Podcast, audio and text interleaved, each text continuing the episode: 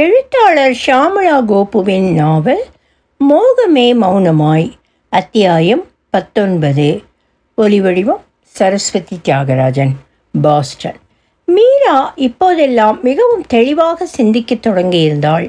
கதிரவன் தன்னை அழைத்து முத்தமிட்டு காத்திருக்க சொல்லி சென்று நாட்கள் கடந்து மாதங்களாகி பின்பு வருடங்களாக தொடர்ந்து கொண்டிருந்தது. அவன் வரவில்லையே என்று நினைக்க தொடங்கி இருந்தது மனது. அவன் வரமாட்டானா என்று ஏங்க தொடங்கியதும் மாறி இப்போதுதான் அவனை காணவில்லை என்பது அறிவில் பதிந்து உயிரில் உறைந்தது. அம்மா கேட்ட அந்தஸ்து சாதாரணமானதா என்ன? சுந்தரலிங்கத்திற்கு இணையாக அல்லவா கேட்டிருக்கிறாள். அத்தனை செல்வத்திற்கு கதிரவன் எங்கே போவான்? முதலில் ஊரில்தான் இருக்கிறானா? இருந்தால் தன்னை வந்து ஏன் பார்க்கவில்லை? ஒருவேளை நூற்றில் ஒரு வாய்ப்பாக அவன் தன்னை சீச்சி இந்த பழம் புளிக்கும் என்று எண்ணி கைவிட்டு விட்டானா? கைவிட்டாலும் அது ஒன்றும் அவன் குற்றம் இல்லையே. அப்படி கைவிட்டு வேறு பெண்ணை திருமணம் முடித்திருந்தாலும் பரவாயில்லை, எங்கேனும் நன்றாக இருக்கட்டும். பதினேழு வயதில் சுந்தரலிங்கத்தினால் உணர்ச்சிகள் தொலைத்த மனதும் கனவுகளற்ற கண்களும் உயிரற்ற உடலுமாக சுவாரஸ்யமே இல்லாத ஒரு வாழ்க்கையை வாழ்ந்து வந்தவளுக்கு முதன் முதலில் தன் உடலில் உயிர் இருக்கிறது, மனதில் உணர்ச்சிகள் இருக்கிறது, கண்களுக்கும் கனவுகள் காண தெரியும் என்று உணர்த்தியது கதிரவன்தான், அவனுடைய காதல்தான். இப்போது அது இல்லை என்றான போதும் தான் அவனை காதலித்தது பொய்யில்லையே. தன்னை அவன் எங்கேனும் கொண்டு போகட்டும், நீ எங்கு அழைத்து சென்றாலும் வருகிறேன் என்று சொன்னது நான் தானே, அவனும் அழைத்து செல்வதாக திடமாக சொன்னவன் தானே. தன் தாய் இழையில் புகுந்து அந்தஸ்து என்னும் சுக்கானை பிடித்து தன்னுடைய வாழ்க்கை கப்பலின் திசையை திருப்பியது இது இரண்டாவது முறை. அதற்கு கதிர் என்ன செய்ய முடியும்? எப்படி யோசித்து பார்த்தாலும் கதிரிடம் சிறு குறையோ குற்றமோ மீரா கண்டால் இல்லை. அவன் வருகிறானோ அல்லது வரமாட்டானோ, கைப்பிடிப்பானோ அல்லது கைவிடுவானோ, அது அவன் வாழ்க்கை, அவன் இஷ்டம். அவன் காதல் நிஜமோ பொய்யோ, என் காதல் நிஜம். அவனுக்காக நான் காத்திருக்கப் போவதும் நிஜம். அவன் வந்தால் அவனுடன் இணைந்த வாழ்க்கை எதிரில் இருக்கிறது. அவன் வராவிட்டால் அவன் நினைவுடன் தனியாக வாழும் வாழ்க்கை அருகில் இருக்கிறது. இதில் ஒரு விஷயம் முக்கியமானது, அது எக்காரணத்தை கொண்டும் இனி தன் வாழ்வில் சுந்தரலிங்கத்திற்கு இடமில்லை. அன்றைக்கு காலையிலேயே எழுந்து விட்டிருந்த மீரா குளிக்காமல் கொள்ளாமல் வீட்டை ஒழுங்குபடுத்துவதற்கு என்று அங்குமிங்கும் சுற்றி கொண்டிருந்தாள். அமிர்தம் அவளை, இந்த வேலைகளை செய்ய இங்கே தோட்டக்கார கிழவன் இருக்கிறான், வேண்டுமானால் இன்னும் ஆட்களை தெரிவித்து கொள்ளலாம், நீ போய் குளித்து தலை சீவி ரெடியாகு என்றாள். இந்த வேலையை முடிக்காமல் நான் குளிக்கப் போக மாட்டேன். அவர் வருகிற நேரம் நீ இப்படி பப்பரக்கான இருந்தால் நல்லாவா இருக்கும்? போ பாப்பா, போய் ரெடியாகு. அவர் வருவதற்காக இனியெல்லாம் நான் ரெடியாக மாட்டேன். நானும் கொஞ்ச நாளாக பார்த்துக்கிட்டு தான் இருக்கேன். அவர் வந்தால் கூட மாடிக்கு போக மாட்டேங்கிற. அவர் நாலஞ்சு தடவையா இதோ இங்கே கூடத்திலேயே உட்காந்துட்டு போயிடுறாரு. இதெல்லாம் நல்லது இல்லை, அவ்வளவுதான் சொல்லிட்டேன். இனி அப்படித்தான். இந்த மிரட்டுற வேலையெல்லாம் இங்கே வச்சுக்காத. இதில் ராமசாமி வேற கேட்டுக்கிட்டே இருக்காரு. இதில் அவர் வேறையா? ஏம்மா என்னை என்னம்மா நினச்சிக்கிட்டு இருக்க? சினிமாவில் நடிக்கணும், நாலு காசு சம்பாதிக்கணும், பங்களா காருன்னு ஓஹோன்னு வாழணும், இன்னும் என்னென்னவோ நினச்சிக்கிட்டு இருக்கேன். கிண்டலாக இருக்குது உனக்கு என்னை பார்த்தா, அப்படித்தானே? போம்மா வேலையை பார்த்துக்கிட்டு. நான் சொல்கிறத கேளு அம்மோ. என்னை அம்மோன்னு கூப்பிடாதேன்னு எத்தனை தடவை உனக்கு சொல்லியிருக்கேன். கடந்த கொஞ்சம் காலங்களாக மீரா தன்னை அம்மு என்று அழைத்தால் கோபித்து கொள்கிறாள். அது சுந்தரலிங்கம் தன் அடிமையை அழைத்த அழைப்பு. இன்று தான் அடிமை இல்லை என்ற நினைப்பு ஒன்றே அவளுக்கு மிகப்பெரிய தெம்பை கொடுத்திருந்தது. தன் அடிமை நிலையை ஞாபகப்படுத்தும் அம்மு என்னும் அழைப்பை மறக்க விரும்பினாள் அவள். நீண்ட கால அடிமை வாழ்வில் முதன் முதலில் உன் பேர் என்ன என்று கேட்டு தன் நிலைமையை தனக்கு உணர்த்தியவனின் நினைவாக அவன் அழைப்பது போல மீரா என்றே தன்னை அழைக்க வேண்டும் என்று உத்தரவு போட்டிருந்தாள் அவள். சரி சரி, கோபித்து கொள்ளாத, என்னை முழுசாக பேச விடு பாப்பா. நீ பேச வேண்டாம், அதை தான் ரெண்டு பேருக்கும் நல்லது. நான் யாரையாவது தேடிக்கிட்டு வெளியே தெருவில் போகிறேன்னா நான் கிடக்கிறேன் அறையில், என் நாமும் கிடக்குது தெருவில். என்ன செய்ய? மூக்கை சிந்தி ஒப்பாரிக்கான முஸ்தீபுகளை செய்ய தொடங்கினாள். இவள் ஆரம்பித்தால் அவ்வளவுதான். சண்டை போட்டால் கூட சமாளித்து விடலாம். இந்த அழுகையை சகித்து கொள்வது மகா சிரமம். வம்பே வேண்டாம் அம்மா, சொல்ல வந்ததை சொல்லிவிட்டு அழு. இதற்காகத்தானே காத்திருந்தாள். உடனே கண்களை துடைத்து கொண்டு உற்சாகமாகவே ஆரம்பித்தாள். ராமசாமிக்கே சினிமா படம் எடுக்கிற டைரக்டர் ஒருத்தரை தெரியுமா? அவர் படம் தான் இப்போ ஓஹோன்னு ஓடுதாமே. அவருடைய அடுத்த படத்துக்கு புதுமுகம் தேடி கொண்டிருக்கிறாராம். அவர் படத்தில் நடிக்க வைக்க போகிறேன்னு சொல்கிறாரு ராமசாமி. அம்மா, நரகளுக்கு தப்பி சாக்கடைக்குள் விழுந்த மாதிரி இருக்குது நீ சொல்கிறது. பாப்பா, நான் சொல்கிறத கேடு. நமக்கு போதுமான வசதி இருக்குது. திங்கிற சோத்துக்கும் உடுத்துற துணிக்கும் பஞ்சம் இல்லை. ஆ, அப்புறம் என்ன? அதுவா பேச்சு? சினிமான்னு சொன்னதும் எனக்கு கிடந்து அடிச்சுக்குது மனசு. நானும் உன் பாட்டி எல்லோரும் அந்த காலத்தில் நாடகத்தில் நடித்தவங்க. என்ன பேர் என்ன புகழ். இன்றைக்கும் அமுதம்னா நாடக ஜாம்பவானுங்களுக்கு தெரியும். அதெல்லாம் அந்த காலத்தோடு போச்சு. நீ மனசு வச்சா இப்போ கூட அதே பேரும் புகழும் கிடைக்கும். மனசு வைக்கிறதா? ம், என் மனசு என்னிட்ட இல்லையே. உன் மனசு அந்த கதிர் பயல்கிட்ட இருக்குன்னு தெரியும். தெரிந்தும் ஏமா என்னை சித்திரவதை செய்கிற? இதெல்லாம் ஆகிறது இல்லை. ஏன் ஆகாது? நிச்சயமாக ஆகும். அவன் அந்தஸ்தோடு வந்து உன்னை கட்டிக்கிட போகிறது நெசான்னு இன்னுமா நம்புற நீ? அதில் என்ன சந்தேகம் உனக்கு? ஐயோ, உலக அறியாத பிள்ளையா இருக்கியே. யார்? நான் உலக அறியாதவள். அது பதினேழு வயசில், இன்றைக்கி இல்லை. வேறு ஏதாவது பேசு. இங்கே பாரு, நான் சொல்கிறத கேளு. கதிர்ன்னு இல்லை, வேறு எவனுமே உன்னை கல்யாணம் பண்ணிக்கிட மாட்டான். கதிர் வருவான், வரமாட்டான். அப்படியே வந்தாலும் நம்மளுக்கும் கல்யாணத்துக்கும் ராசி இல்லை. ஏம்மா இப்படி சொல்கிற? எப்போவோ நீயும் சித்தியும் கல்யாணம் கட்டி அவனுங்க உங்களை விட்டு ஓடி போயிட்டானுங்கன்னு எல்லாருமா அப்படியே இருப்பாங்க. கதிர் வேறு மாதிரிம்மா. கதிரை நீ உண்மையிலேயே நேசிக்கிறியா? என்னம்மா இப்படி படக்குன்னு கேட்டுவிட்ட? உனக்கே நல்லா தெரியும். நீ அவனை நெசமாகவே நேசிக்கிறேன்னா அவனை கல்யாணம் கட்டிக்கிடணும்னு நினைக்காத. அது அவனுக்கு நல்லதில்லை. என்னை மிரட்டி பார்த்த, இப்போது அவனுக்கு நல்லது இல்லைன்னு சொல்லி மிரட்டுற. இதுக்கெல்லாம் நான் பயப்பட மாட்டேன். நிஜமாகவே நீ அவனை நேசிப்பது உண்மைன்னா அவன் வேறு யாரையேனும் கல்யாணம் கட்டிக்கிடட்டும்னு நீ ஒதுங்கிக் கொள்வது தான் அழகு. அம்மா, ஏம்மா என்னை கல்யாணம் கட்டினா அவனுக்கு நல்லது இல்லைன்னு இப்படி பயமுறுத்துற?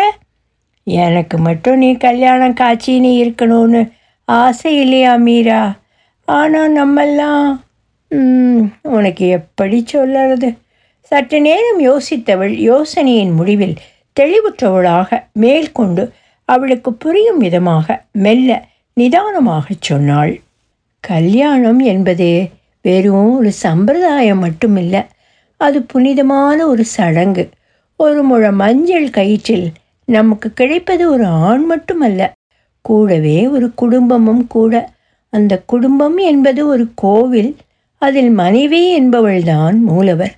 அவளுக்குத்தான் தினப்படி அபிஷேகம், அர்ச்சனை, பூஜை, புனஸ்காரம், அலங்காரம், நைவேத்தியம் அத்தனையும். அதை செய்யும் உரிமை பூசாரி என்று ஒரே ஒருவனுக்கு மட்டுமே சொந்தமானது. அவளுக்கு படைக்கப்பட்டதுதான் பிரசாதம், அதாவது பிள்ளைகள். ஆனால் விசேஷ நாட்களில் கோவிலை சுற்றி மாட வீதிகளில் உலா வருவது உற்சவர்தான். அதிகப்படியான அலங்காரத்தில் எழுந்தருள்வார். அவரை யார் வேண்டுமானாலும் தங்கள் தோளில் தூக்கி சுமக்கலாம். கோயிலுக்கே போக முடியாதவர்கள் கூட தூர நின்று கன்னத்தில் போட்டுக்கொள்ளலாம். ஆனால் அதை யாரும் தனக்கு மட்டுமே சொந்தமானது என்று வீட்டிற்கு கொண்டு போக முடியாது. அதே போல மூலவருக்கு உண்டான நித்தியப்படி சம்பிரதாயங்கள் ஏதும் உற்சவருக்கு கிடையாது. உனக்கு புரிகிறதா? நாம் எல்லாம் உற்சவமூர்த்திகள் மீரா. ஒரு நாளும் மூலவராக முடியாது. மீரா அம்மாவின் பேச்சை கேட்டு அமைதியானாள். கண்டம் விட்டு கண்டம் தாக்கும் ஏவுகணையைப் போல அது அவள் மனதின் வழியே உயிரின் ஆழம் வரை சென்று தாக்கியது. அவள் முகத்தை பார்த்து கொண்டிருந்த அமிர்தத்துக்கே மீராவை பார்த்து சங்கடமாகிவிட்டது. பாவம் பிள்ளை என்னென்னவோ மனக்கணக்கு போட்டிருந்தாள். அத்தனையும் தவிடுபடியாகிவிட்டது. அதற்காக பார்த்தால் ஆயிற்றா? மயிலே மயிலே இறகு போடு என்றால் இறகு போடுமா? மயிலிடமிருந்து இறகை பிடுங்கித்தானே ஆக வேண்டும். ரொம்பவே சோகமாக இருந்தவளிடம் மேலும் அடித்து நொறுக்கிவிடும் உத்தேசத்துடன் சொன்னாள், நாம் என்னதான் அலங்காரம் பண்ணின தேர் போல இருந்தாலும் சாமியை வச்சுக்கிட்டு ஊரை சுற்றி வரத்தான் முடியும். சாமியை நாமளே வச்சுக்கிட முடியாது. நாம் யாரையுமே நமக்கே நமக்கு என்று வைத்து கொள்வது என்பது இயலாது என்ற அர்த்தத்தில் அது சுந்தரலிங்கம் என்று மட்டும் இல்லை, கதிராக இருந்தாலும் அதுதான் என்று சொன்னாள். சட்டென்று உயிர் பெற்றவளைப் போல நிமிர்ந்து உட்கார்ந்தாள் மீரா. கொஞ்ச நேரம் என்றாலும் தேர் சாமியை மட்டும்தான் சுமக்கும். லட்ச ரூபா கொடுத்தாலும் ஆசாமியை தூக்கி சுமக்காது. சுந்தரலிங்கம் போன்றவன் இல்லை கதிர். தனக்கே தனக்கு என்று வைத்து கொள்ள இயலாது என்றாலும் கூட தான் தூக்கி சுமக்கும் சாமி கதிரவன் மட்டும்தான் என்று அழுத்தம் திருத்தமாக சொன்னாள் மீரா. இத்தனை சொல்லியும் தொடங்கிய இடத்துக்கே மீண்டு வந்து நிற்கிற, இதெல்லாம் சரிப்பட்டு வராது. வருகிற புதன்கிழமை பட்டணத்துக்கு கிளம்புற வழியை பாரு. ராமசாமி வந்து நம்ம அழைத்து கொண்டு போவார். இதுதான் என் தீர்மானம். அவ்வளவுதான், சொல்லிட்டேன். அன்னைக்கு தஞ்சாவூருக்கு கிளம்புன்னு சொன்னேன், நானும் கிளம்பினேன். ஏன்னா அன்னைக்கு ஒன்றை தவிர உலகம் தெரியாது. ஓஹோ, இன்னைக்கு உலகம் தெரிஞ்சு போச்சோ? இவளுடன் மல்லுக்கட்டை இயலாத ஆங்காரத்துடன் கேட்டாள். உலகம் தெரிஞ்சு போச்சா இல்லையான்னு தெரியல, ஆனால் ஆங்காரத்தில் கண்கள் இரண்டும் தெரித்து விழுந்துவிடும் அளவிற்கு உக்கிர கோபம் காட்டியவளிடம் நிதானமாக தெளிவாக ஆணி அடித்தாற் போன்று நச்சென்று சொன்னாள் மீரா. வீட்டின் பின்புறம் அரளி செடி இருக்குன்னு தெரியும். அதன் விதையை அரிச்சு குடித்தால் நான் செத்து போய்வேனும் தெரியும். இப்போது திகைத்து போனவள் அமிர்தம்தான். மீராவின் முகத்தில் தெரிந்த உறுதியை கண்டு குலை நடுங்கி போனவளும் அவளே. காலத்திற்கு காத்திராமல் தன் காரியங்களை இதுவரையும் சாதித்தவள் அமிர்தம் முதன் முதலில் தன்னை எதிர்த்து நின்ற மகளை இனி காலம்தான் பார்த்து கொள்ள வேண்டும் என்று அமைதியானாள். காலமும் நிதானமாக பொறுமையாகத்தான் போய்க் கொண்டிருந்தது. துர்கா மீராவின் வீட்டின் முன் வந்து நின்றாள். பெரிய காம்பவுண்ட் சுவற்றில் பொருத்தியிருந்த இரும்பிலான வாயிற்கதவு ஒரு ஆள் நுழையும் இடைவெளி இருக்கவே அதற்குள் நுழைந்தவள் அவ்வளவு பெரிய பங்களாவை கண்டு திகைத்து போனாள். எவ்வளவு பெரிய பங்களா! வாயிற்கதவிற்கும் பங்களாவின் போட்டிகோவிற்கும் இடையே ஓடிய நீளமான மண்பாதையின் இருபுறமும் பூக்கள் பூக்கும் கொடிகளும் செடிகளும் மரங்களும் மனதை மயக்கும் மனத்தை வாரி இறைத்து கொண்டிருந்தது. அடர்த்தியான மரங்களின் செறிவினால் அந்த பகுதியே மிகவும் குளிர்ச்சியாக இருந்தது. அந்த பங்களாவின் ஆடம்பரத்தை கண்டு அமிர்தத்தின் குணாதிசயத்தை ஒப்பிட்டு பார்த்தவளுக்கு கதிரவனிடம் அந்தஸ்து வேண்டும் என்று அவள் நிபந்தனையிட்டது தவறு என்று நினைக்க தோன்றவில்லை.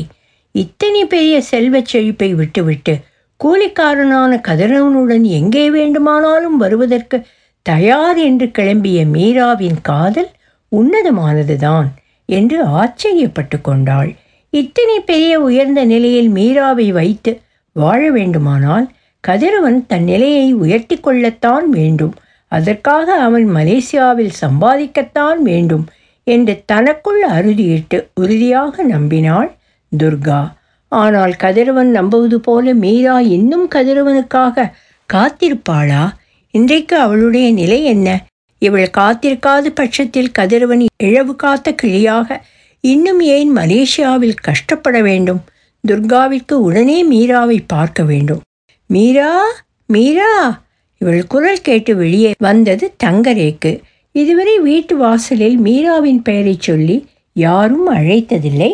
இன்றைக்கு யார் அது புதிதாக அழைப்பது? அவளும் அறிந்து கொள்ளும் ஆர்வத்தில் வெளியே வந்தாள். யாரு, என்ன வேண்டும்? துர்கா ரேக்கை கண்டுவிட்ட இவள்தான் மீராவோ என்று சந்தேகத்துடன் பார்த்தாள். மாமா சொல்லியது போல இவளொன்றும் பேரழியாக இல்லை என்றாலும் பார்க்க துலக்கி வைத்த பித்தளை குடம் போல பளபளப்பாக தெளிவாக இருக்கிறாள். ஆனாலும் இவள் இவளுக்காக கதிரவன் இத்தனை கஷ்டப்படுவது கொஞ்சம் அதிகப்படிதான் என்று நினைத்து கொண்டாள். உங்களை பார்க்கணுன்னு வந்திருக்கிறேன், என்னையா இருக்காதே என்ற யோசனை ஓடியது. ஆமாம், உங்களைத்தான். நீ யாரு, எங்கே இருந்து வர? நான் நான் நான் கதிரோட அக்கா மகள். இவளுக்கு அவனை ஞாபகம் இருக்குமா என்று சந்தேகம் ஓடிக்கொண்டிருந்தது. மனதின் அடியில் எந்த கதிர் என்று கேட்கப் போகிறாள் என்று எதிர்பார்த்தவளின் நினைப்புக்கு மாறாக அவள் அதுதான் அந்த மீரா என்று துர்கா நினைத்ததற்கு உற்சாகமாகி போனாள். ஓ, நீதான் துர்காவா? உன்னை பற்றி சொல்லி இருக்கு உன் மாமா, என்னை பற்றியும் சொல்லியிருக்கு என்றால் அவர்களுக்குள் ஒரு இயைந்த உறவு இருந்திருக்கிறது என்று புரிந்தது துர்காவிற்கு. இரு இரு இங்கே உட்காரு, அம்மா திட்டும். அதுவும் கதிரோட ஆளுங்கன்னு தெரிஞ்சால் விரட்டிக்கூட விட்டுடும். கொஞ்சம் பொறுமையாரு, நான் போய் மீராவை கூட்டிகிட்டு வரேன். என்னது, மீராவை? அப்படின்னா நீ மீரா இல்லையா? குழப்பமும் திகைப்பமும் ஒலிக்கும் குரலிலிருந்து அவள் தன்னை மீராவாக நினைத்து விட்டிருக்கிறாள் என்பது புரிந்து சிறு புன்னகையிலும், இல்லை நான் ரேக்கு, தங்க ரேக்கு, மீராவுக்கு சொந்தம் என்றாள். ரேக்கு என்னவென்று சொல்ல தெரியாத ஒரு உணர்ச்சி குவியலில் இருந்து வெளிப்பட்டு அம்மாடி என்று நிம்மதியுடன் உஷ் என்று வாயால் அதுவரை நெஞ்சை நிரப்பிக் கொண்டிருந்த கனமான காற்றை வாய் வழியாக வெளிவிட்டாள். அவள் காட்டிவிட்டு சென்ற இடத்தில் அமர்ந்து கொண்டவள் முந்தானியை உதறி வேர்த்து விட்டிருந்த முகத்தை துடைத்து கொண்டாள். சற்று நேரம் கழித்து ரேக்குடன் ஒல்லியாக உயரமாக ஒய்யாரமாக நளினமாக நடைபயின்று வந்த மீராவை பார்க்கையில் காலையில் தினமும் தான் கையெடுத்து கும்பிடும் அந்த அம்மனை போன்றே இருந்தது. அவ்வளவு தெய்வீகம். வைத்த கண் வாங்காமல் அவளையே பார்த்து கொண்டிருந்தவளின் கண்கள் என்னவென்று இனம் புரியாத உணர்ச்சியால் கலங்கியது துர்காவிற்கு. விரைந்து வந்த மீரா துர்காவின் அருகில் வந்ததும் அவள் கைகளை பற்றி கொண்டவள், வா துர்கா என்றாள். குரலின் இனிமையும் அவளின் அருமையும் கண்டு இவளுக்காக மாமா எத்தனை வருடங்கள் காத்திருந்தாலும் தகும்தான் என்று நியாயப்படுத்தி கொண்டாள். ஆனாலும் துர்கா தெரிந்து கொள்ள வேண்டிய விஷயங்கள் இருக்கிறதே. கதிர் எப்படி இருக்கு, எங்கே இருக்கு? இங்கே இல்லைன்னு எப்படி தெரியும் உனக்கு? இங்கே இருந்திருந்தால் என்னை வந்து பார்க்காமல் இருக்காதே. சரிதான், அதனால்தான் நான் அங்கே வரமாட்டேன் என்று மாமா சொன்னது போல. வந்தால் இவளை வந்து பார்க்காமல் இருக்காது, பார்த்தால் திரும்ப போக மனம் வராது, போகாட்டி செல்வம் சம்பாதிக்க முடியாது, அப்புறம் நிரந்தரமாக இவளை பிரிய நேரிடும். சரியாகத்தான் சொல்லியிருக்கு மாமா. இவளுடைய நம்பிக்கை தான் எவ்வளவு பெரியது. மலேசியாவில் இருக்கு. நீ எப்படி இருக்க மீரா? இன்னும் கதிரவன்னு ஒத்த உசுர ஓடிக்கிட்டு இருக்கு. அருமையான பதில், எல்லாம் விளக்கமாக அர்த்தமாகும் விதத்தில் அற்புதமான பதில். துர்கா மீராவின் அருகில் நெருங்கி அமர்ந்து அவள் கையை தன் கைகளில் ஏந்தி கொண்டு சொன்னாள், இப்போ சமீபத்தில் தான் மாமா உன்னை பற்றி சொல்லியது. இத்தனை வருஷம் நீ காத்திருப்பது கொஞ்சம் அதிகப்படிதான் என்று சொன்னேன். ஆனால் இங்கே உன்னை பார்த்ததும் தான் தெரிந்தது மாமா காத்திருப்பதில் வியப்பேதும் இல்லை என்று. அப்படியென்றால் உன் மாமாவுக்கு நான் தகுதியானவள் தானா? எப்போதுமே எனக்கு எங்கள் மாமான்னா ஒஸ்தி தான். அதோட ரசனையும் தேர்வும் எப்படி குறைஞ்சதாக இருக்க முடியும்? இருவரும் ஆண்டாண்டு காலமாக பார்த்து பழகியவர்களைப் போல அருகருகே அமர்ந்து அவ்வளவு அருமையாக உரையாடி கொண்டிருந்தார்கள். சுந்தரலிங்கம் மாரிமுத்துவை ஏவி விட்டு கதிரை ஊரை விட்டு ஓட வைத்தது முதல் முத்தையா வந்து பிறகு கதிர் தொலைபேசியில் தொடர்பு கொள்வது, கதிரை திருமணம் செய்ய வற்புறுத்திய போது தான் மீராவை பற்றியும் அமிர்தத்தின் நிபந்தனையை பற்றியும் சொன்னது என்று எல்லாவற்றையும் சொன்னாள் துர்கா. எல்லாவற்றையும் கேட்டுக்கொண்டிருந்தவள் இறுதியாக துர்காவை கேட்டாள், இப்போது உனக்கு என் நிலை தெரிய வேண்டுமா துர்கா? வேண்டாம், உன்னை பார்த்தால் எனக்கு எங்கள் மாமாவையே பார்த்தது போல் இருக்கிறது. அவளை தன்னுடன் சேர்த்து அணைத்து கொண்டு விடுவித்தவள் சிரித்தவாறே சொன்னாள், எப்படி துர்கா, உன்னையும் உங்கள் மாமாவையும் பிறக்கும்போதே நல்லவர்களாக பெற்றுவிட்டார்களா? பிறந்ததினால் அல்ல, நல்லவர்களோடு சேர்ந்ததினால் நான் நல்லவளா இல்லையா? சுந்தரலிங்கம் இப்போது இங்கேதான் இருக்கிறார், நானும் மாடியில்தான் இருக்கிறேன். மீரா அமைதியாக துர்காவின் முகத்தை பார்த்து கொண்டே நிதானமாக சொன்னாள். மாடிக்கு வருகிறாயா? சுந்தரலிங்கத்தை பார்க்கலாம். அவள் கையை மென்மையாக பற்றி மாடியை நோக்கி கொண்டு செலுத்தினாள் மீரா. இஷ்டவிரோதமாக அவளுடன் மேலே சென்ற துர்கா அங்கே கண்ட காட்சி அவளை உறைய வைத்தது என்றால் மீராவை அவள் மனதில் மிக மிக உயரே வைத்தது. துர்காவிற்கு மீராவை கையெடுத்து கும்பிட வேண்டும் போல் இருந்தது. மகாகாளியின் சொரூபம் அவள். உயிர் உருக உருக பாடிய பாரதியின் காளி அவள். தின்னவரும் புலி தன்னையும் அன்போடு சிந்தையிற் போற்றும் அன்னை பராசக்தியின் உருவானவள். அவளை கும்பிடுவாய் நன்னஞ்சே. மோகமே மௌனமாய் நாவல் தொடரும். ஒலிவடிவம் சரஸ்வதி தியாகராஜன், பாஸ்டன்.